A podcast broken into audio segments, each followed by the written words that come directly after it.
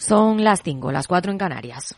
Capital Radio, servicios informativos.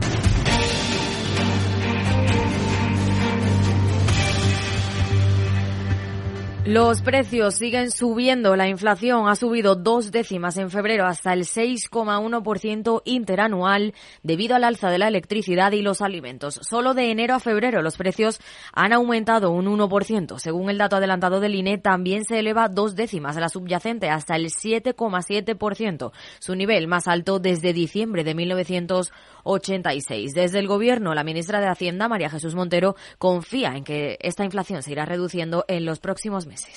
Era lógico que a principio de año, después de retirar la medida de los carburantes, eh, se pudiera producir un pequeño pico y, por tanto, el pico máximo ya se hizo el año pasado, donde se llegó, quiero recordarlo, al 10%. Estamos casi en la mitad de, de lo que fue la inflación en el año 2022. Por tanto, esa tendencia va a seguir bajando y tenemos certeza de que en las próximas semanas, en los próximos meses, se irá viendo una pendiente descendente. Mientras que la ministra Ione Belarra acusa a su socio de gobierno de fracasar con la rebaja del IVA de los alimentos y avisa de que el IPC no bajará del 5% este año. Por su parte, la ministra de Industria, Reyes Maroto, ha señalado al Banco Central Europeo que, a su juicio, es el que tiene que ayudar a la bajada sustancial de los alimentos. La bajada del IVA de los alimentos se tiene que producir en los próximos meses. Es algo que también estamos viendo a nivel europeo, como desde el Banco Central Europeo, que es el que tiene también un mandato de controlar la inflación, nos tiene que ayudar también a que estos precios, efectivamente, sobre todo los vinculados a la alimentación, eh, que ahora mismo están contenidos, se han moderado, desde luego tengan una bajada sustancial, porque la inflación es la preocupación que tienen la mayoría de las familias. Reacciones también desde la oposición. El Partido Popular ve una vocación de permanencia de la inflación este año y vuelve a pedir que el Gobierno haga caso a las propuestas del PP como la bajada del IVA del pescado, la carne y las conservas. Los precios suben subiendo y la, y la cuesta de enero ya es la cuesta de febrero y tiene vocación de permanencia durante todo el año para el duro día a día que tienen los españoles. Es momento de pasar de los parches a las reformas y es momento de que el Gobierno de Pedro Sánchez, de una vez por todas, aplique algunas de las medidas que el Partido Popular le ha planteado y que, de aplicarse, sin duda alguna, eh, vendrían a paliar este duro día a día que refleja la subida del IPC.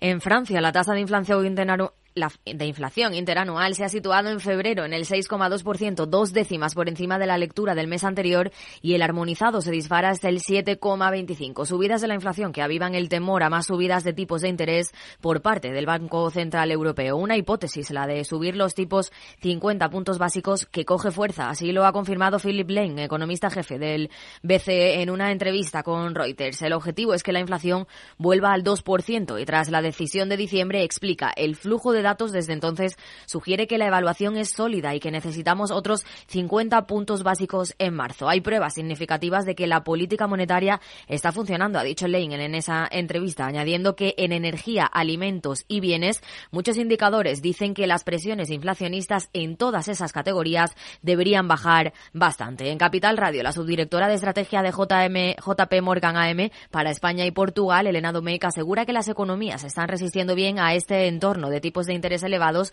y las empresas han publicado en general buenos resultados. Por eso, aunque la inflación persiste más de lo esperado, Domecq no cree que los bancos centrales suban los tipos por encima de lo que han anunciado. Tampoco esperamos que vaya a haber una reaceleración de este ciclo de subidas. Quizás sí que eh, pues se tengan que los bancos centrales aplicar alguna dosis más de medicina de subidas de, de, tipos de interés, de las que ahora mismo tenemos descontadas, pero no que vaya a haber una reaceleración como decía, de este, de este ciclo. La realidad es que lo que vimos el año pasado fue muy, muy agresivo eh, y tampoco esperamos volver a verlo. Yo creo que la mayor parte del camino ya se ha recorrido. Claves del mercado. Tenemos a un IBEX 35 que sube el 0,98% en los 9.405 puntos. Lidera el selectivo el, Santander con ese aumento del payout. El CAC 40 en negativo junto con el FT de Londres, mientras que el DAX camina plano. En el mercado de divisas, según las pantallas de XTV, un euro se cambia a mm, un dólar seis centavos. Más información aquí en Capital Radio y les dejamos con Rocío Arbiza, Mercado Abierto.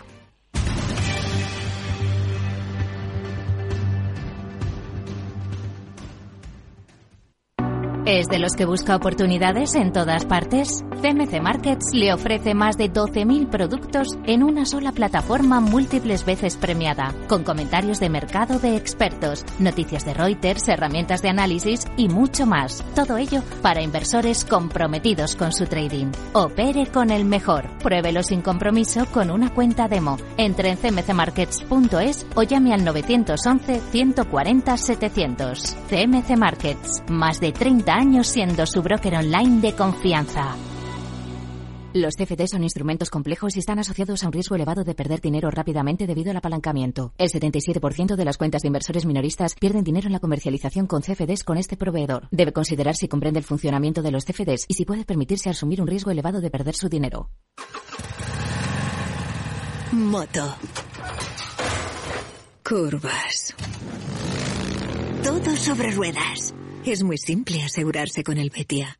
Simple, claro, el Betia. Mercado Abierto con Rocío Arbiza. Seis minutos los que pasan de las cinco en punto de la tarde, de las cuatro se nos están escuchando desde Canarias. Seguimos en una jornada en la que tenemos eh, tono mixto en las bolsas. La que mayor firmeza muestra es la española. Nuestro IBEX 35, por ejemplo, está subiendo ahora mismo algo más de un 1%, está por encima de la cota de los 9.400 puntos en un día marcado por la presentación de resultados. Redrive, el renting de usados de ALD Automotive, patrocina este espacio. Entra en aldautomotive.es y descubre todas las ventajas. Entre las muchas compañías que han presentado cuentas, este martes tenemos a Soltec, que por cierto está liderando las alzas en el mercado continuo con subidas que se acercan al 9%. Resultados que convencen, analizamos los, eh, los resultados, las cifras y abordamos además los planes más inmediatos de la compañía con Meritxey Pérez de Castro Acuña, directora global de relación con inversores de Soltec. ¿Qué tal, Meritxey? Muy buenas tardes. Buenas tardes, Rocío. Bueno, han conseguido cerrar el último ejercicio 2022 con un beneficio neto de 13,1 millones de euros frente a pérdidas de 1,2 millones del año 21. ¿Dónde ha estado la clave para conseguir dejar atrás los números rojos? Bueno, pues eh, Rocío, como bien dices, han sido unos muy buenos resultados han estado por encima del guidance que la compañía ha proporcionado al mercado y también por encima del consenso de analistas que cubren a la entidad.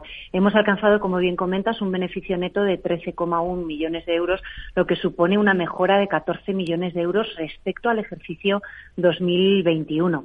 Soltec tiene a día de hoy tres divisiones y, si me permites, voy a hacer un pequeño repaso de lo que ha hecho cada una de ellas. Por su parte, Soltec Industrial, dedicada a la fabricación y al suministro de seguidores solares, ha registrado una excelente evolución a lo largo del año con ventas de, 587 millones de euros y un EBITDA de 27 millones de euros en el ejercicio, lo que representa un margen anual del 4,7. En cuanto a nuestra división de desarrollo de proyectos fotovoltaicos, ha sido un año en el que hemos consolidado nuestro pipeline de proyectos, alcanzando más de 14,4 gigavatios de proyectos en desarrollo en distintas fases de desarrollo a nivel global en ocho países y hemos sido capaces asimismo derrotar, de vender 380 megavatios en Italia y en España, dos de nuestros mercados clave, manteniendo distintos procesos de money abiertos en distintas geografías.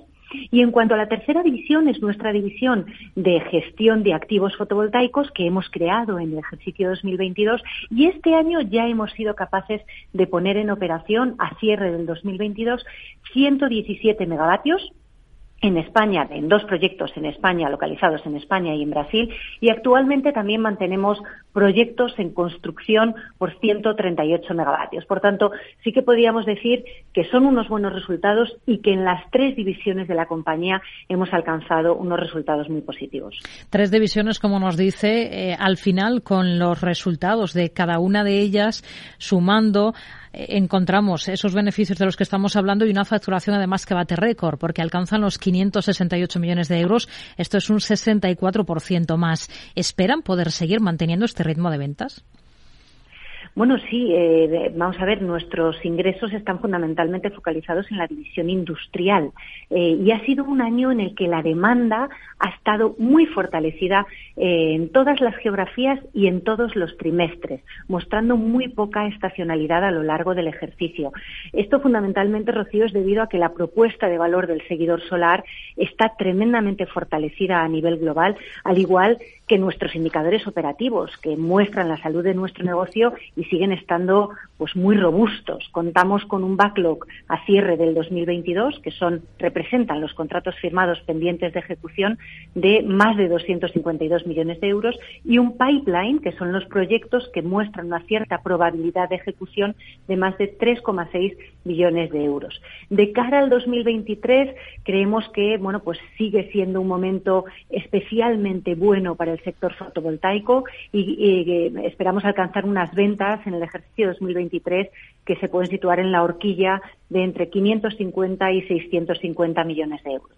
En este 2023, em, las distintas economías, ustedes están presentes en varios países, siguen batallando contra el que ya fue el caballo de batalla en el último ejercicio, que es la elevada inflación. Hoy mismo tenemos muestra de ello aquí en España. ¿Ustedes cómo están afrontando esta coyuntura de precios eh, disparados? Bueno, los precios durante varios trimestres en los últimos eh, ejercicios hemos visto que han estado subiendo, tanto en términos de materias primas como en términos de logística internacional.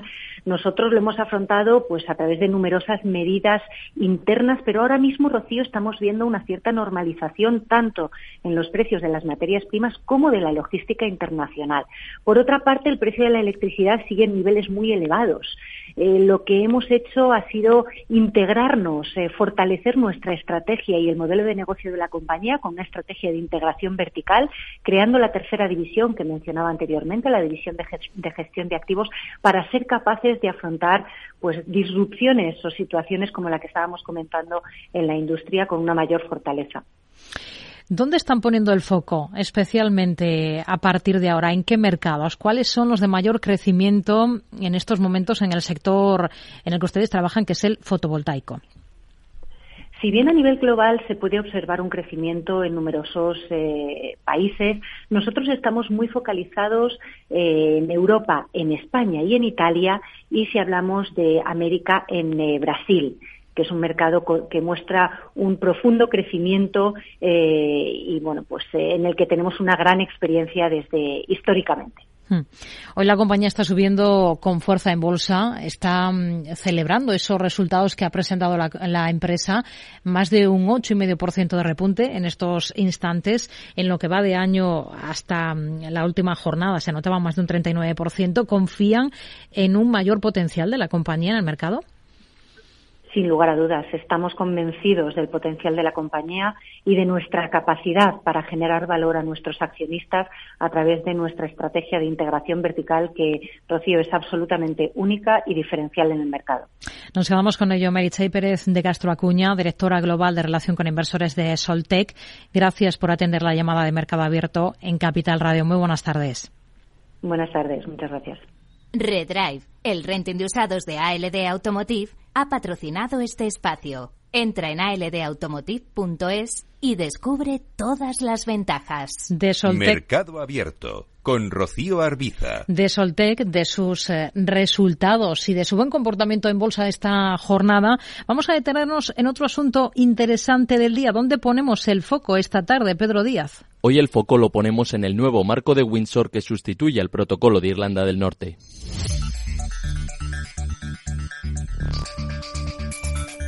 Los nuevos acuerdos comerciales entre Reino Unido y Bruselas permitirán romper con el estancamiento político-comercial que sufre Irlanda del Norte. Ahora Sunak se enfrenta al escollo de tratar de convencer al Partido Unionista Democrático para que ponga fin a su boicot a los acuerdos de reparto del poder en Irlanda del Norte.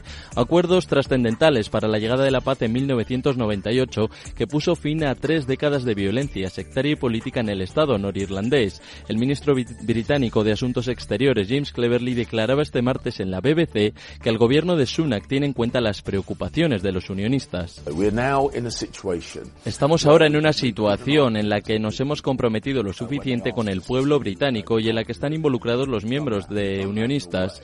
Lo hemos hecho, lo hemos hecho de forma que ahora protegemos la integridad del Reino Unido y todos sus elementos, incluida Irlanda del Norte. Aseguramos que las tasaciones fiscales que hacemos en el Reino Unido en beneficio de los británicos también se aplican en Irlanda del Norte.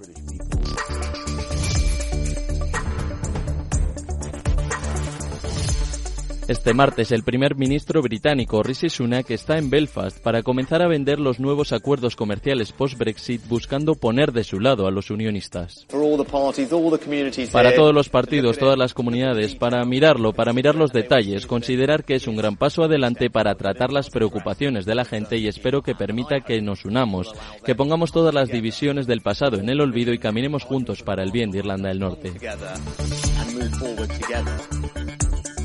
La cuestión de Irlanda del Norte es uno de los puntos más polémicos desde la salida británica de la Unión Europea en 2020, agriando las relaciones entre Londres y Bruselas y perjudicando la cooperación en otros ámbitos como la ciencia y los servicios financieros. El nuevo acuerdo introduce un Stormont Break que va más allá de dar voz a Irlanda del Norte sobre las nuevas reglas de la Unión Europea. Significa que pueden bloquearlas por completo. Los medios británicos celebran las concesiones logradas por Sunak, aunque aún es pronto para saber si serán suficientes para que el Partido Unionista democrático pueda competir de nuevo por el poder.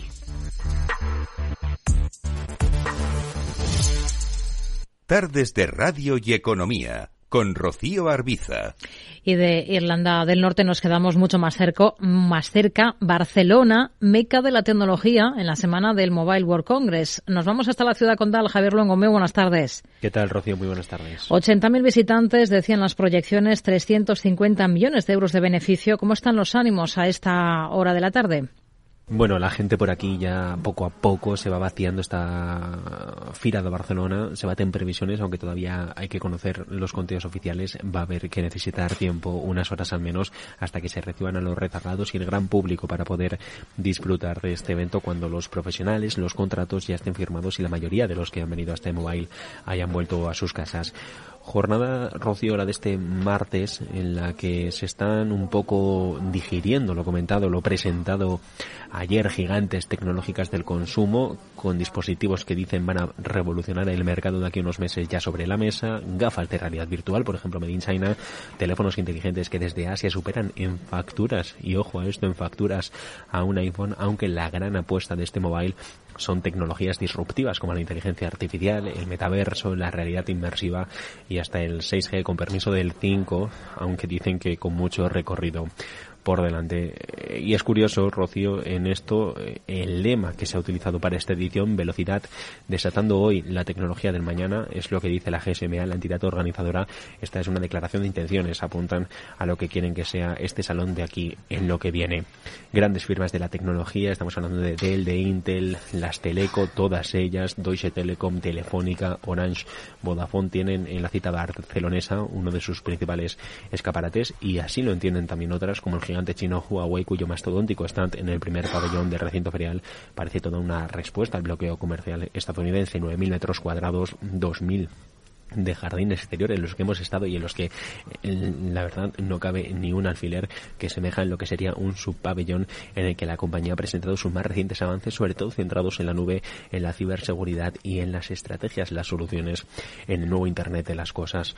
Marco de reuniones bilaterales y también por dar un apunte de Wall Street en Rocío, en el que las grandes tecnológicas, las autoridades públicas quieren poner el broche a meses de negociaciones y para muestra un botón, el director de operaciones, el número de Meta, del que hemos hablado en Mercado Abierto, el español Javier Oliván, ha confirmado aquí su compromiso de inversión con nuestro país, ha anunciado que avanzan las autorizaciones para la construcción de un centro de datos en Talavera de la Reina, en la provincia de Toledo, con el que se van a crear hasta 2.000 puestos de trabajo en este contexto en el que, como hemos anunciado, hemos adelantado en esta emisora en Capital Radio, se han puesto en marcha recortes de empleos en las Big Tech de Wall Street, en este caso Meta, hablábamos de hasta 11.000 despidos.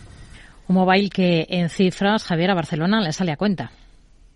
Eh, sí, aquí y ya tenemos un poco más de idea sobre los ingresos que le supone el mobile a la ciudad de Barcelona.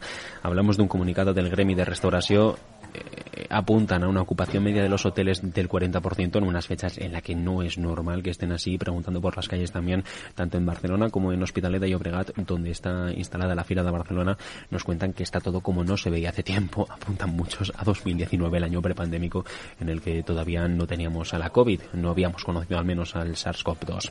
Hay en restaurantes no hay oportunidades para reservar, choques constantes de la gente que se agolpa en las calles, la mayoría de ellos es sí de procedencia asiática, un 25% de los visitantes de los 80.000 que están programados que vengan, que estaban programados que vinieran a Barcelona estos días, eh, la mayoría, en su mayoría, se ve que son asiáticos, una capital catalana en la que dicen en todo caso que le sale rentable, en la que se configura como esta mayor cita tecnológica del año, son 350 millones de euros en ingresos. Hablamos que si miramos a la histórica, desde 2006, cuando se empezó a celebrar este salón en la ciudad condal, se han ingresado hasta 5,7 billones con B de euros, eh, billones que llegan, por ejemplo, de los precios que se pagan por la noche de hotel, 312. Lo normal ahora serían unos 137. Y apartamentos turísticos en los que 9 de cada 10 ya no tienen la puerta de entrada abierta para nuevos visitantes, restaurantes con el cartel de reservado y el todo lleno, pero ya desde el fin de semana pasado. No estamos en mobile prepandemia, todavía queda para recuperar los 119.000 visitantes que vinieron antes de la pandemia, aunque el Mercabarna, los mayoristas de de, Mercabarna sí que han hecho previsiones similares a las de entonces. Se habla de un 40% más de ventas de pescado, por ejemplo, un 8% más en el caso de la carne y, como dato curioso, 25.000 ensaladas o 18.000 brochetas de fruta. Locales de ocio nocturno que esperan aprovechar también estos días. Aquí hablamos de los datos de la asociación FECASARM. Prevé que entre bares, restaurantes y locales de ocio se consiga una facturación de 96 millones de euros, que si lo traducimos a lo que más o menos nos gastamos cada uno cada noche de las que estamos en Barcelona, se estaría hablando de que ponemos sobre la mesa hasta 300 euros. Tardes de Radio y Economía, con Rocío Arbiza. Vamos a mirar al mercado de divisas con Olivia Álvarez, analista de AFI. Hola Olivia, ¿qué tal? Muy buenas tardes. Hola Rocío, buenas tardes para ti. Bueno, hoy tenemos mucha macro interesante sobre la mesa, sobre todo aquí en Europa tenemos eh, decepción en los datos de IPC de España y Francia por el repunte que vemos en el caso español, particularmente destacado el avance de la subyacente. El Banco Central Europeo se está cargando de razones para subir más los tipos de interés. ¿Qué es lo que esperan ustedes?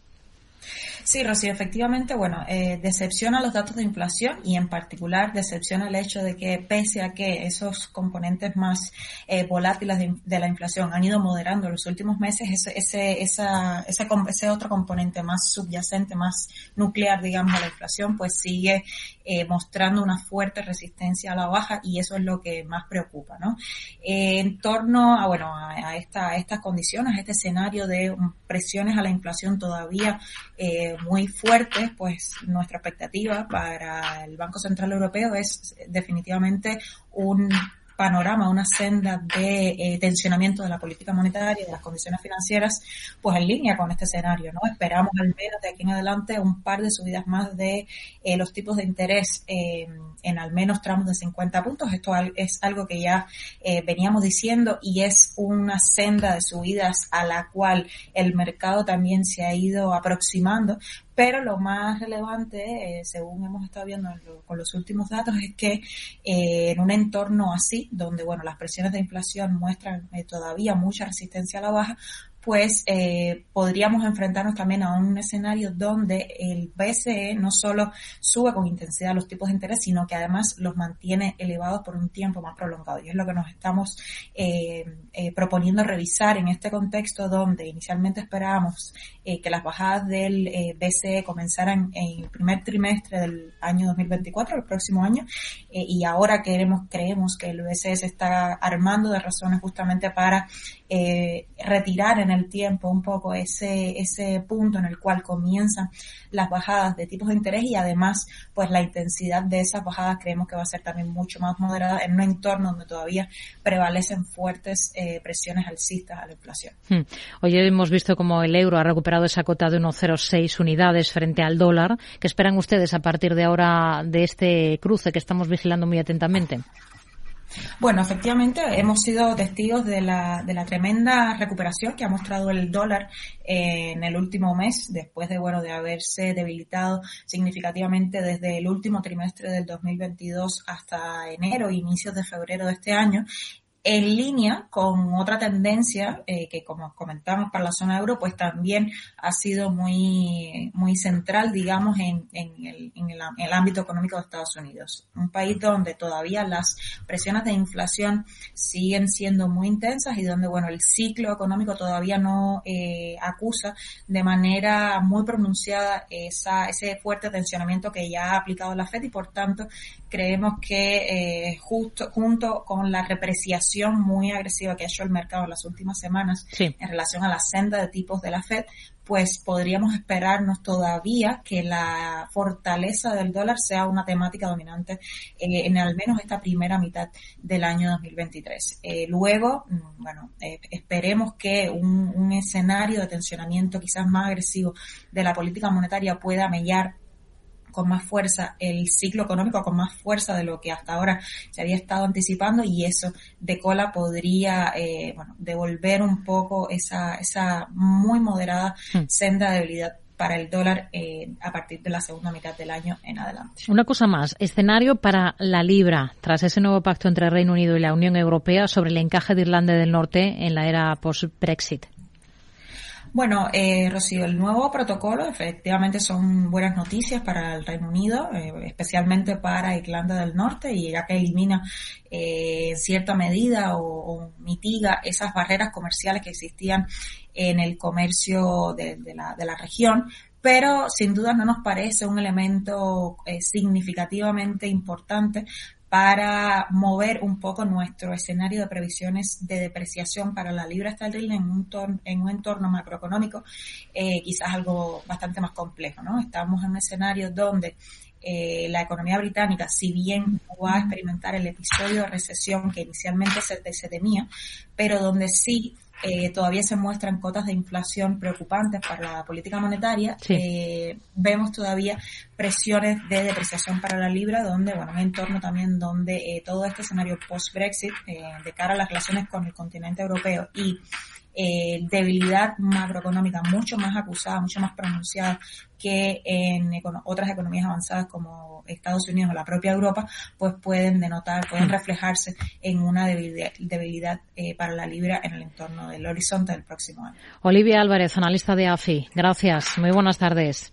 Muy buenas tardes, Rocío. Hoy tenemos al euro, a la moneda única, en su cambio con el billete verde, con ligerísimos repuntes hasta cotas de 1,0613 unidades, según las pantallas de XTB Selena.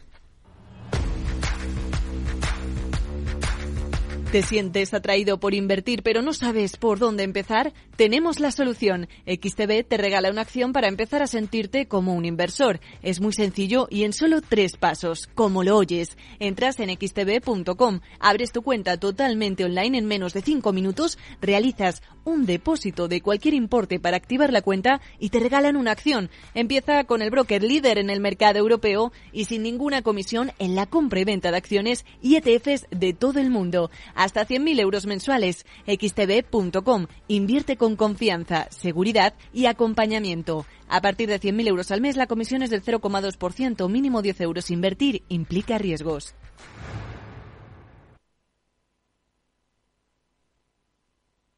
Tardes de Radio y Economía, con Rocío Arbiza.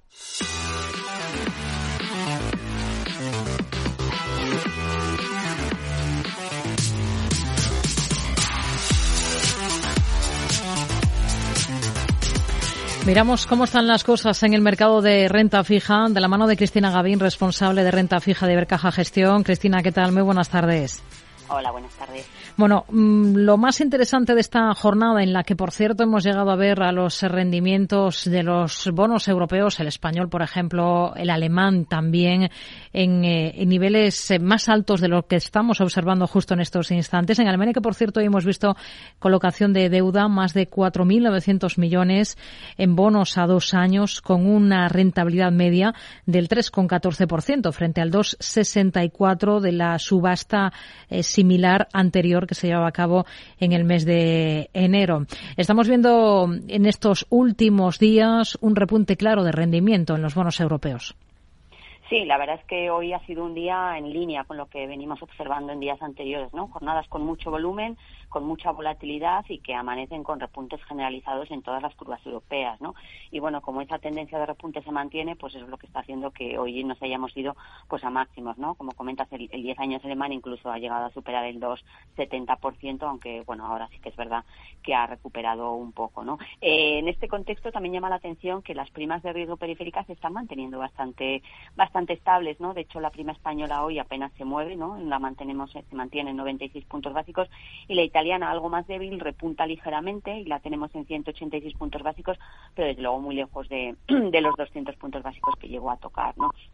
General, como dices, estamos viendo bastante actividad también en, emisiones en deuda soberana, la, emisión alemana que comentas en dos años, también hemos tenido subasta en letras en Bélgica a corto plazo, Holanda incluso, al igual que España el año, la semana pasada, pues se ha animado a salir con un 15 años, como, en general bastante actividad en el mercado de deuda soberana, no tanto en crédito, ¿no? donde quizás, bueno, pues este repunte de rentabilidades y esa mayor pues volatilidad está haciendo que los inversores se muestren, o los emisores, mejor dicho, se muestren algo más cautos, ¿no? Entonces, hoy estamos viendo poca actividad en tanto en primario como en secundario, aunque sí que es verdad que hemos visto eh, algún nombre eh, salir, pero bueno, en hmm. general con unos diferenciales que hoy se han mantenido bastante estables. Que por ese lado, el crédito relativamente estable si lo comparamos con, con lo que sería exclusivamente el mercado de tipos. ¿Qué están descontando ahora mismo los bonos europeos con respecto al Banco Central?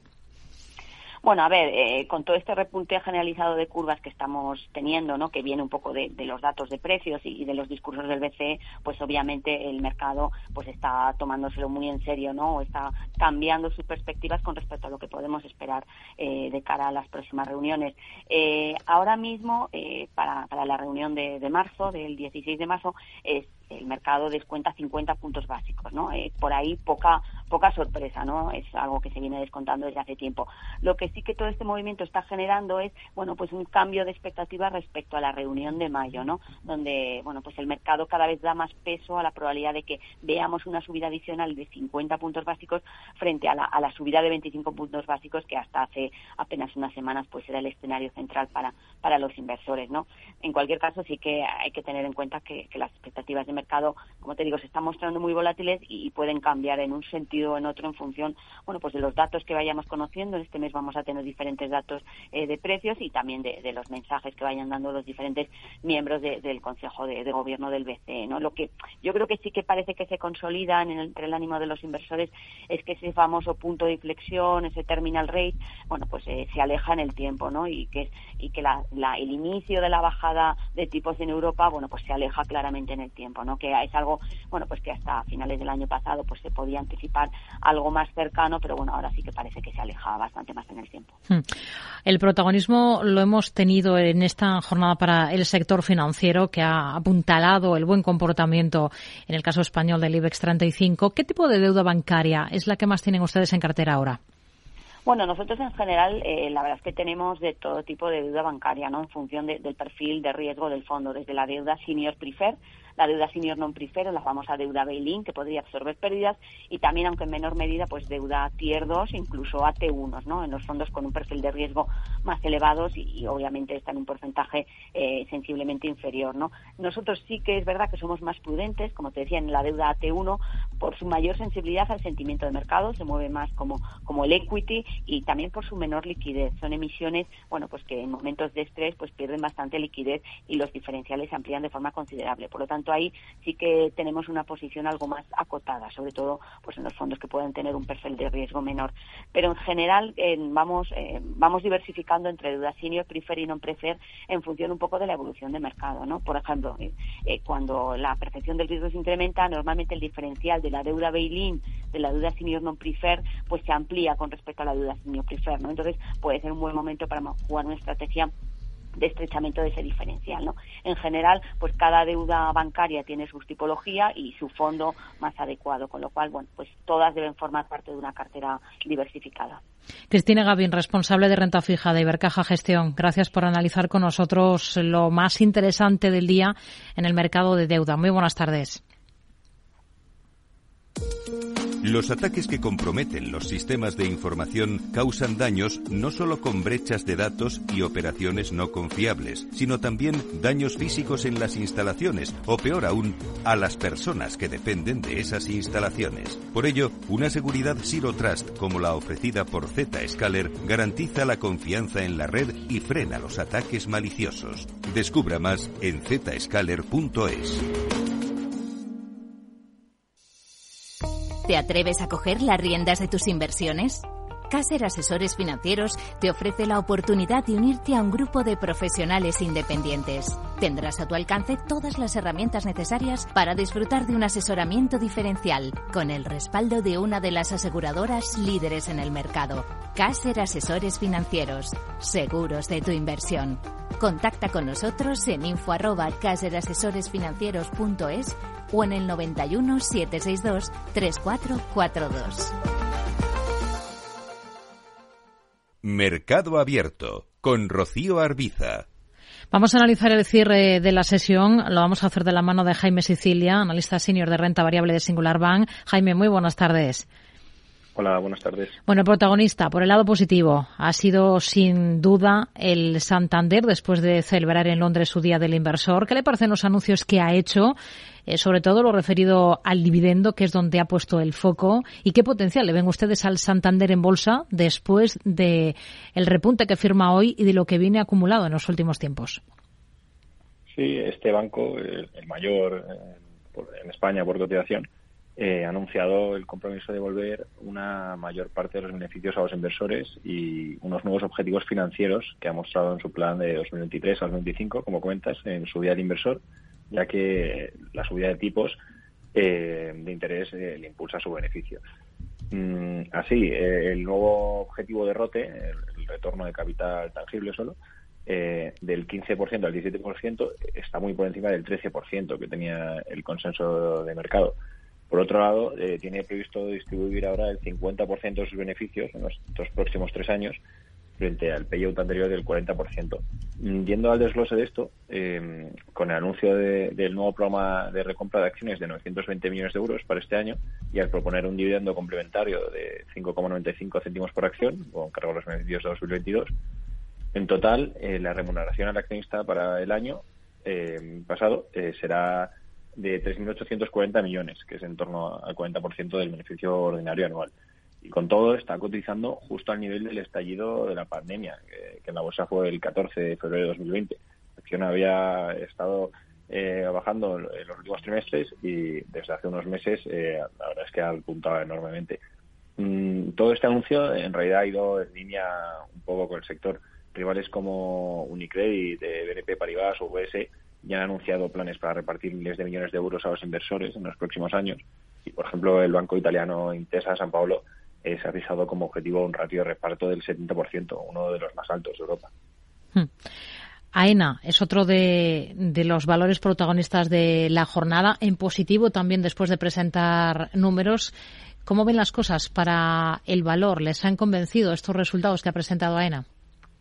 Eh, pues sí, eh, bueno, voy a comentar un poco las cifras porque son bastante impresionantes, aunque hay que tener en cuenta el efecto base, que el sector estuvo muy limitado en 2021 y que ha reformulado las cuentas eh, por un cambio retroactivo de cómo contabiliza el tope los alquileres de sus tiendas que se le impuso por el COVID. Entonces, para el año completo de 2022, las ventas avanzaron un 69% y el EBITDA superó los 2.000 millones, frente a 90, por, 90 en, en 2021 y siendo un 21% superior a lo esperado por el mercado. En cuanto al beneficio, fue de 900 millones, volviendo al terreno positivo, frente a la pérdida de 475 el año anterior y siendo un 47% superior al consenso. Y por último, eh, viajaron 244 millones de pasajeros por los aeropuertos de su red en España, que, es eh, un, un, avance de un 100%. Y en el trimestre, en el último trimestre de año, las ventas eh, superaron por 18% a lo esperado y el beneficio lo hizo con un 50% gracias a los resultados, sobre todo del comercio minorista.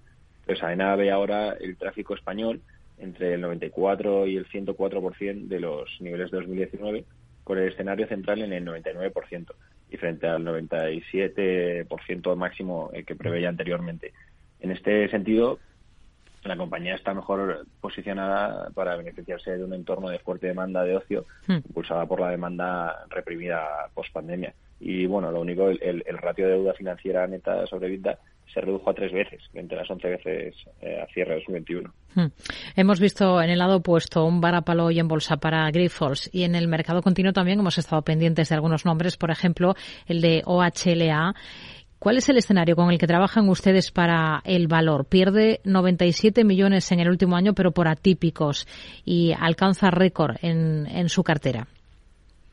Sí, em, ha conseguido en 2022 el récord de contratas y una fuerte mejora del resultado de explotación, con unas ventas creciendo 17% hasta 3.260 millones y el EBITDA eh, 25% superior al de 2021. El resultado, sin embargo, efectivamente fue negativo en 97 millones, frente al beneficio de 6 millones de hace un año. Pero las pérdidas son sobre todo por eh, deterioros en valoración eh, de activos y de valor razonable de bonos. No obstante, ha puesto en marcha una segunda tanda de desinversiones con el objetivo de reducir la deuda y está en conversaciones eh, para vender Ingesan, que es el buque insignia del área de servicios, representa el 10% de la facturación del grupo y hace actividades como limpieza, mantenimiento, eh, servicios urbanos como eh, gestión de residuos y va a relanzar este año la venta del 50% del complejo Canalejas de Madrid y mm. otras desinversiones menores para reducir la deuda con recurso a 200 millones, que supondría 2,5 veces sobre vida. Y a pesar de la caída de 9% de hoy, la capitalización sigue siendo superior a los 300 millones, aunque cabe recordar que la empresa solo tiene un 65% de free float, el capital flotante. Pues son algunos de los protagonistas del día en la bolsa española. Jaime Sicilia, analista senior de renta variable de Singular Bank. Gracias. Muy buenas tardes. Gracias. En, el continuo hemos visto comportamiento destacado para LAR España, más de un 9% al cierre arriba, Soltec, después de presentar resultados, y Gestam, que ha cotizado las cifras que presentaba al cierre de la última sesión, con un repunte de más del 6%. También ha sido una jornada muy positiva para tubos reunidos. En el lado de los recortes, la que acabamos de analizar, OHL, que termina con descensos superiores al 9%, lo mismo que dentro del selectivo español acumula, por ejemplo, Grifols después de presentar esos resultados de 2022. Termina el IBEX al final con una subida del 0,86% hasta alcanzar los 9.394 puntos. En febrero el selectivo ha repuntado casi un 4%, un 3,99. Enseguida hablamos de fondos de inversión y a partir de las 6 consultorio de bolsa con David Galán de Bolsa General. Para participar nos pueden ir dejando notas de audio a través de WhatsApp en el 687 050 600.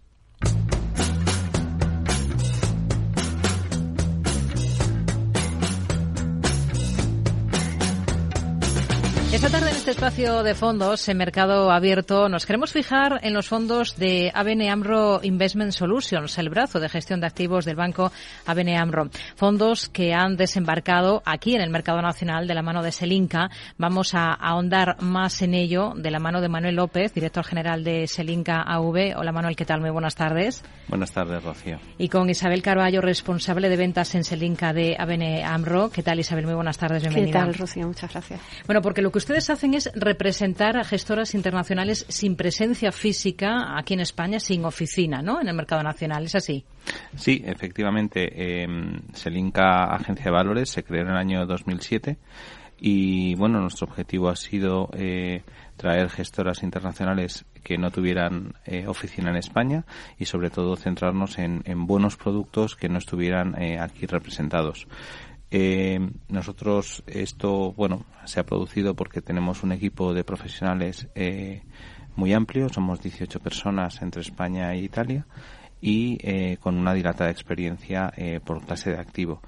El modelo que tenemos es que cada uno de nosotros nos especializamos en una serie de productos, en una serie de activos y bueno, un ejemplo de esa estrategia es precisamente eh, la que traemos ahora con los fondos de ABN AMRO Investment Solutions y en este caso pues Isabel Carballo que se va a encargar y se encarga de representar a la a los productos aquí en España, que viene pues de 22 años de carrera en, en como analista en broker internacional de empresas listadas y ella va, va a llevar un poco eh, los productos aquí. Pero solo mm, representan a estas gestoras internacionales em, en el segmento del inversor institucional, ¿no?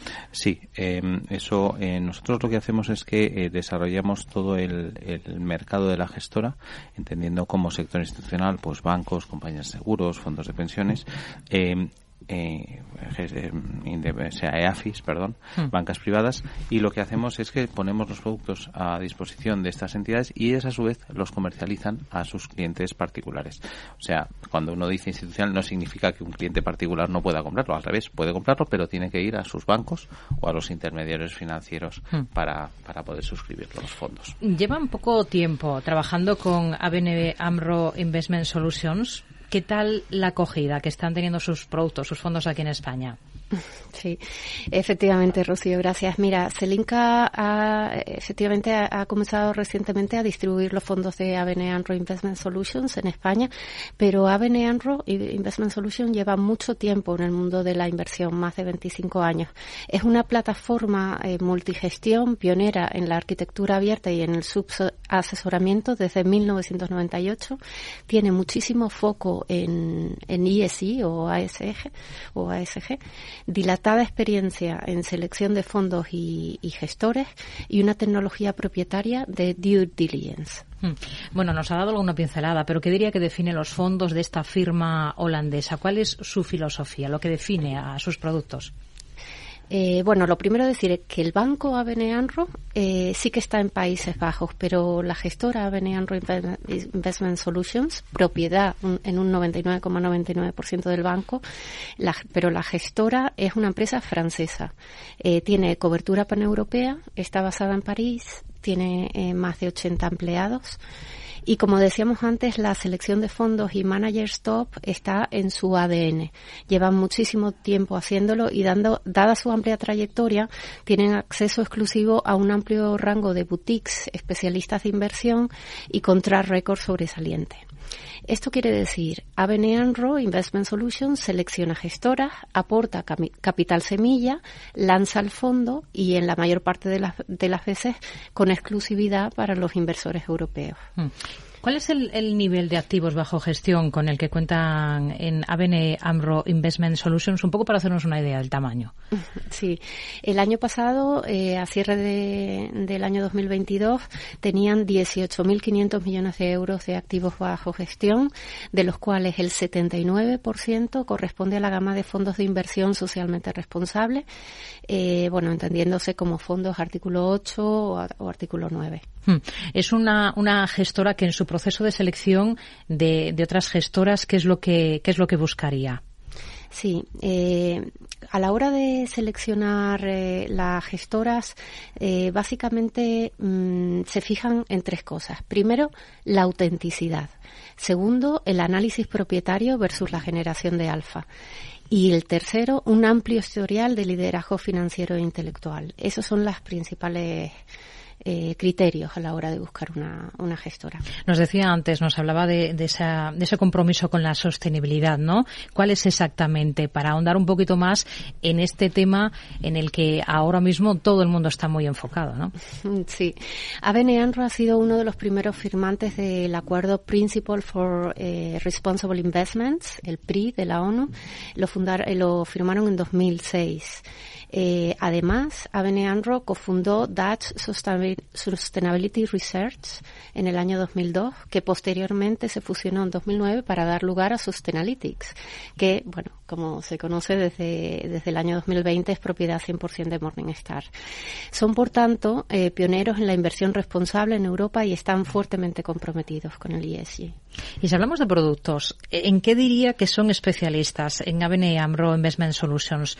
Em, ¿Renta variable principalmente o no? A ver, eh, la renta variable representa el 40% de todos los activos bajo gestión de, de ABN Investment Solutions, pero sí que es cierto que los principales fondos en los que nos estamos enfocando y los últimos lanzamientos corresponde sobre todo a fondos de, renta variable. ¿Y cuáles son esos, esos fondos de bolsa europea que ustedes destacarían de, la gestora o cuáles están proponiendo de manera más intensa aquí en el mercado español? Sí, eh, sin duda en renta variable europea el fondo que más que destacaríamos ahora mismo es el Avenue Eden Tree European Sustainable, Sustainable Equities. Este fondo es eh, un fondo de Avenue Investment Solutions delegado en la gestora Eden Tree británica. Eh, tiene 754 millones de euros de activos bajo gestión a finales del año 2022 y e, e invierte de forma activa en compañías europeas sostenibles con sesgo value y contrarian. Eh, tiene calificación de artículo 9 y básicamente los valores seleccionados deben cumplir una serie de criterios de responsabilidad medioambiental, social y de buena gobernanza. Eh, comentar de esta gestora de Dentri eh, que lanzó en 1988 uno de los primeros fondos éticos de renta variable del Reino Unido eh, y además también particular que dona el 100% de su beneficio neto a la caridad. Eh, el fondo Avenue Road European Sustainable Equities es el único fondo existente en Europa de estilo value y contrarian en, el, en, en lo que es el universo de fondos sostenibles artículo 9. Y en lo que respecta a las características del fondo, pues destacaría que pues mm, es un fondo de, que invierte en valores de alta convicción, con lo que el active share es bastante alto, está en torno a un 80%. Eh, suelen invertir en 40, 60 valores aproximadamente y tienen baja rotación. El tracking error es bajo, está en torno al 5,8% a un año. Hmm. Cuentan también en la gestora con una gama importante de renta variable, en este caso americana, ¿no? Sí. Eh, ahora mismo destacaríamos tres fondos que en nuestra opinión son bastante únicos y muy interesantes en el momento actual. El primero sería el Avenue Anro Parnassus US ESG Equities. El segundo, el Avenue Anro Boston Common US Sustainable Equities. Y el tercero, el Avenue Anro eh, Walden US ESG Equities. En cuanto al primero, al Avenue Anro Parnassus US ESG eh, Equities, es un fondo de renta variable americana eh, delegado, bueno, de Avenue Investment Solution, delegado en Parnassus, eh, tiene eh, 2,1 billón de activos eh, bajo gestión y eh, para este fondo hay exclusividad en Europa.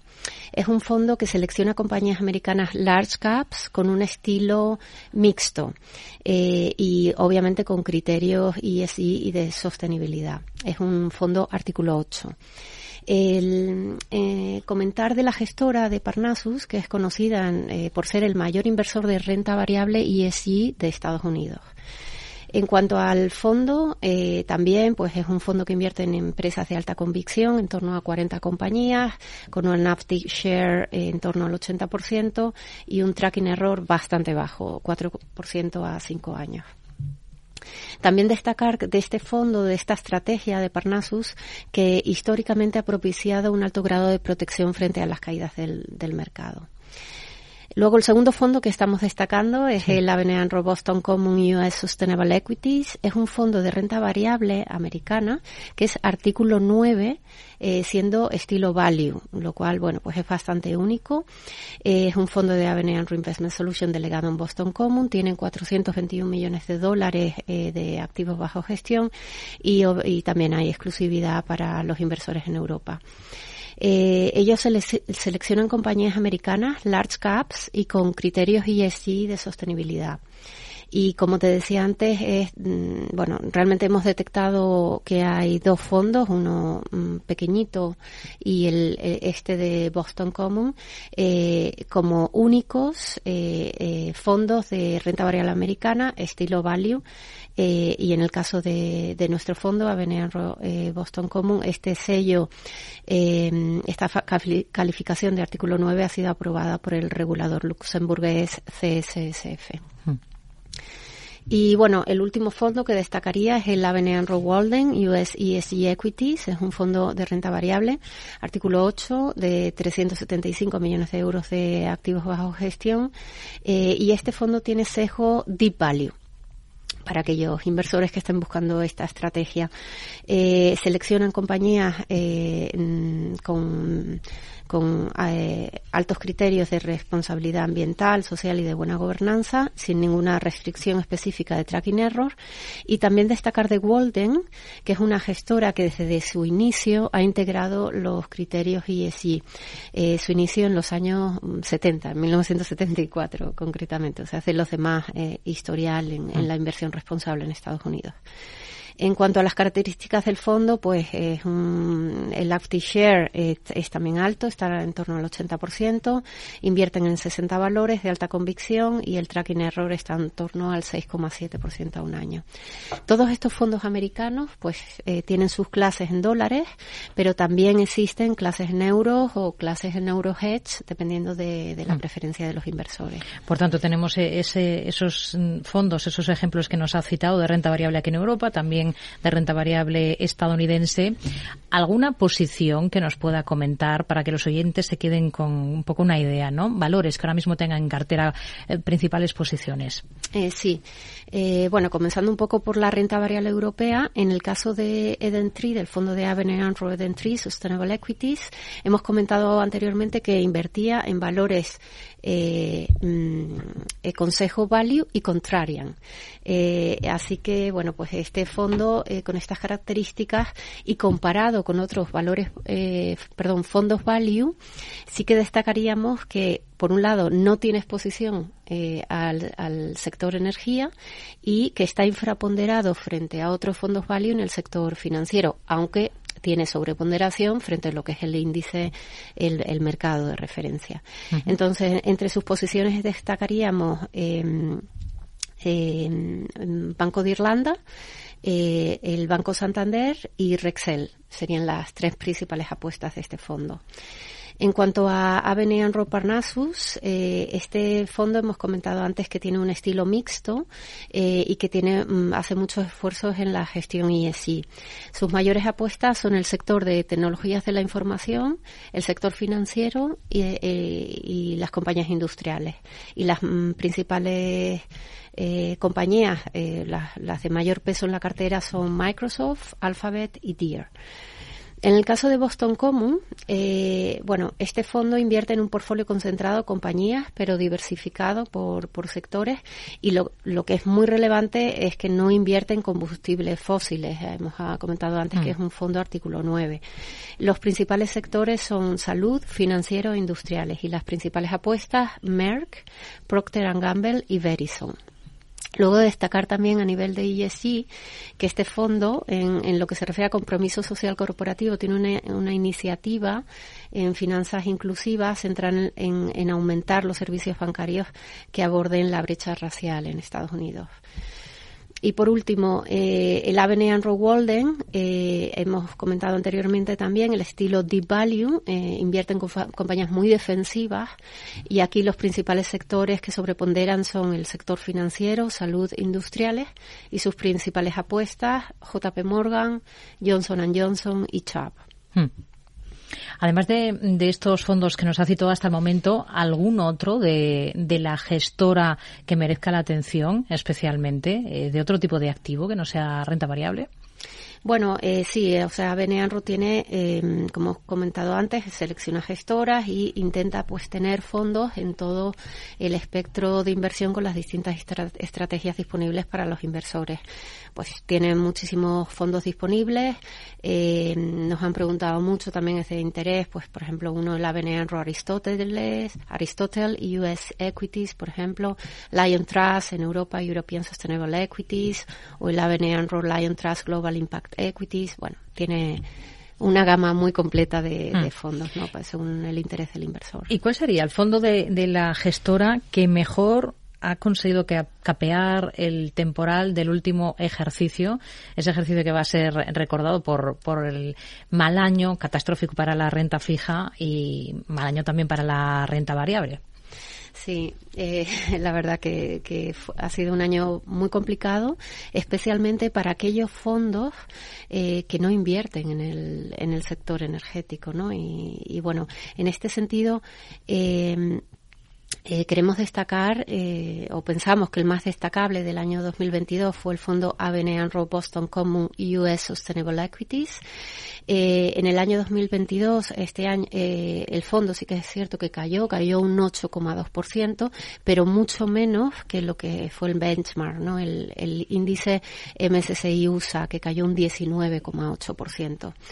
Eh, además de esto, sí que queremos destacar una, una cosa que pensamos que es bastante notable, que es que, bueno, desde la invasión, invasión de Ucrania por parte de Rusia hace ya un año, si cogemos un periodo que va desde el 1 de febrero del año pasado, de 2022, al 31 de enero de este año, eh, mm, destacamos que el fondo eh, Boston Common US Sustainable Equities ha superado al índice MSCI USA Value Index, lo que es el, el el, índice de, fondos value en un 1,5% neto de comisiones. Y esto lo destacamos porque, eh, decíamos antes, la cartera no incluye ninguna compañía tradicional de petróleo y gas y el sector de la energía eh, pues eh, tiene un peso muy muy muy grande en lo que es el mercado americano y concretamente en el MSCI USA Value Index por término medio el sector energético pesa un 7,3 lo que significa que de partida el fondo Boston Common tiene un efecto negativo de asignación sectorial del 3,2% y a pesar de eso ha conseguido batir al, al, al índice ¿cómo lo ha hecho? bueno pues mediante una selección de valores muy sólida y esto bueno pues pensamos que es bastante eh, destacable el que haya sido capaz de batir tanto al índice